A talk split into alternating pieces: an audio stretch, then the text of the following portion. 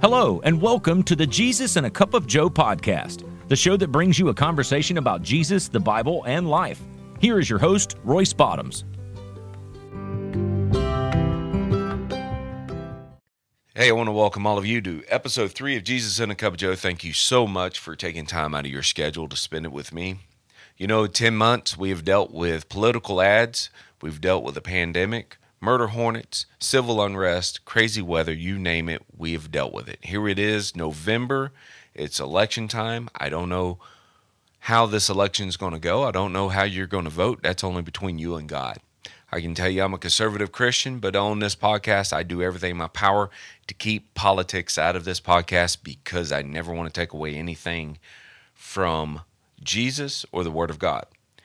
Now, there are political statements that are made sometimes on this podcast, but for the most part, I try to to to stay out of those weeds. For the simple fact, I do have listeners that are Republican and that are Democrat, and I want them to know that they can always come here to hear about Jesus, the Bible, and life, and not about politics.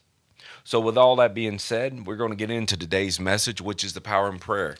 And ladies and gentlemen, I got to be upfront and honest with you. I have no idea how this is going to go. I have notes and I have all this put together, but I couldn't tell you how this is going to go because I have so many thoughts running through my head. I can tell you this if we were a country that would pray more and we were people who would pray more, I believe our country would be in a better shape than what it's in. But we've turned our back against God, we've turned our back against everything that has to do with God, and we're suffering the consequences.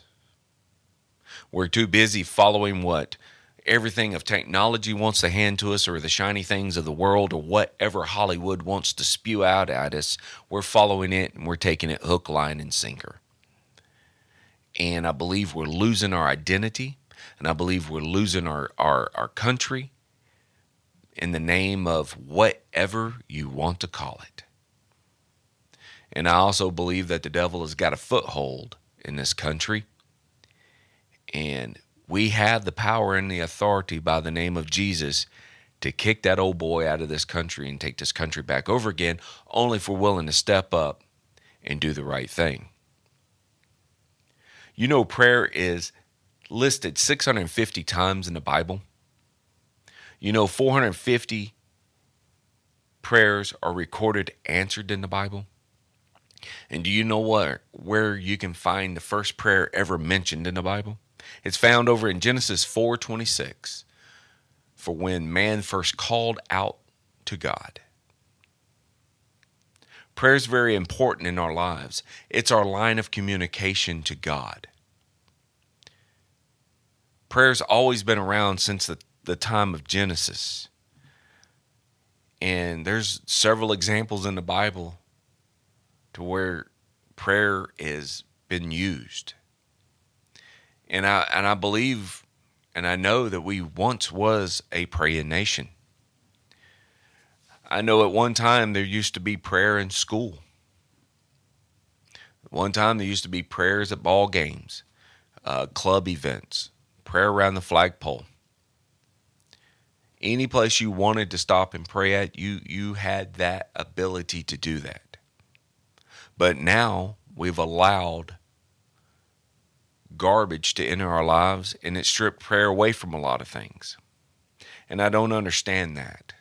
I don't understand how we allowed man to come in and rule over us and tell us what we can and can't do when it comes to prayer. But we've done it and we're continually to do it. And it's causing us more and more grief and pain, but nobody wants to step up and do anything about it. You know, prayer can impact people who don't even know Jesus or help anybody in a time of crisis. Jesus tells us in Matthew 18, 18 through 20, He says, Truly I say to you, whatever you bind on earth will be bound in heaven, whatever you loose on earth shall be loosed in heaven. Again, I say to you, if two of you agree on earth about anything that you ask, it'll be given to you by your heavenly Father. For where two or three of you are gathered in my name, I'm there among you. Do we realize the, the power we have available to us when we take authority in prayer? If we did, we would be praying in Jesus' name more. There would be no more worries about fear and anxiety or doubt. Because we would be on our faces in front of God more praying to get us through the storms and the crises in our life. What exactly is the power of prayer? It isn't just words that we utter. It's not how you pray or even what all you pray about. It is the act of worship that glorifies God and reinforces our need for Him. That's what power in prayer is. Jesus taught the disciples how to pray. I call it the Lord's Prayer. He taught them how to pray. But He also warned them. He also warned them and, and told them to be careful. Because over in Matthew 6, starting with the fifth verse, it says, When you pray, don't be like hypocrites who pray publicly on the street corners or in the synagogues where everybody can see them. Because I tell you that that'll be all the reward that they'll ever get. But if you go and pray by yourself and shut the door behind you and pray to your Father in private, then your Father, who sees everything, will reward you. And he cautions us again when he says, When you pray, do not babble on and on as Gentiles do. They think their prayers are answered merely by repeating the words over and over again. Don't be like them, for your Father knows exactly what you need even before you ask. So Jesus warns us don't make a mockery out of prayer. Don't do it as showboating to grab attention to yourself, but do it in private to where you have that one on one time with God. But also, also don't keep repeating the words and babbling on and trying to use fillers to, to think you're trying to impress God because He already knows before you asked. See, the funny thing about people is they're all the time wondering about how they should pray. I've been asked a couple of times, well, how do you pray? I'm not, I'm not real sure how to do this. And it's having that open line of communication, being able to communicate with God. But I have to caution you, right? You also got to be willing to receive the answer. And sometimes the answer is not what we want to hear. But and also sometimes the answer takes longer than what we want because we're very impatient. And I know some of you are saying, well, what do you mean we're very impatient? I mean, look at smartphones. Look how fast everything has to be for us today because we are impatient. Anybody remember the first cell phone and how long it took to dial a number? Or how long it took to, to create a text with the first cell phone? Old rotary phones. These are for the people my age and, and a little bit more seasoned. Younger generation doesn't understand what rot- rotary phones are. But think about how long it took to dial a number. Because once you hit, once you rotated that nine, you had to let it come all the way back before you could enter in another number. We're impatient. We want everything right now in our time. And we fail to realize that we are not on our time, we're on God's time. And the quicker that we learn that, I believe the better off we would be. Communication is very important when dealing with God and communicating with God because we got to have that line of communication. Look at Elijah when he stood up on the, the mouth of the cave and he was trying to hear from God. And everything around him, all the noise and everything around him, God was in none of that, but he was in that small, still voice trying to communicate to Elijah. That's how we are today because you know you have your Facebook going off, your Twitter, your Instagram, you have your text going off, you have your friends and family talking to you, you got your cell phone going off, radios blaring, television's going. You have all these distractions. Are you listening to what God's really saying to you? Or are you preoccupied with everything that's going on in front of you? That's why Jesus told him, says, go off privately by yourself, shut the door, spend that quality time. I try to talk with, with the Lord every chance I get. I don't do it as often as I should. So I, I try not to, to be a hypocrite and tell you you need to do something when I'm not doing it. But I also try to take that time to thank God for everything that He's done, He's going to do, and that He's doing in my life. Because if it wasn't for the Lord, I would not be here, ladies and gentlemen. If it wasn't for the Lord, you wouldn't be here. He knows all things, He knows everything before we ask it.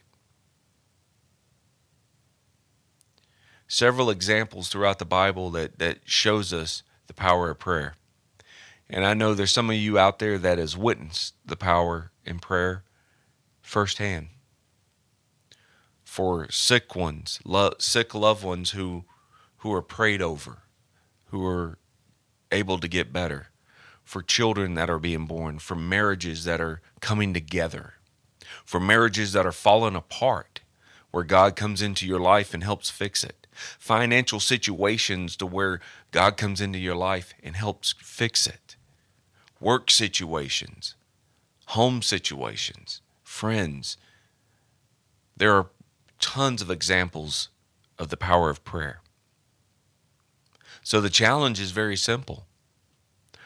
Are you willing to step up today and start praying more and start becoming a prayer warrior again? Are you willing to start helping people take back this country and put it under a nation that prays to God? because I believe Jesus he he's he's longing God's longing to hear from us. He wants to hear from his children. It's time for us to, to go back to where it begins and, and start praying. It's too easy to be distracted. It's too easy to be chasing things of this world.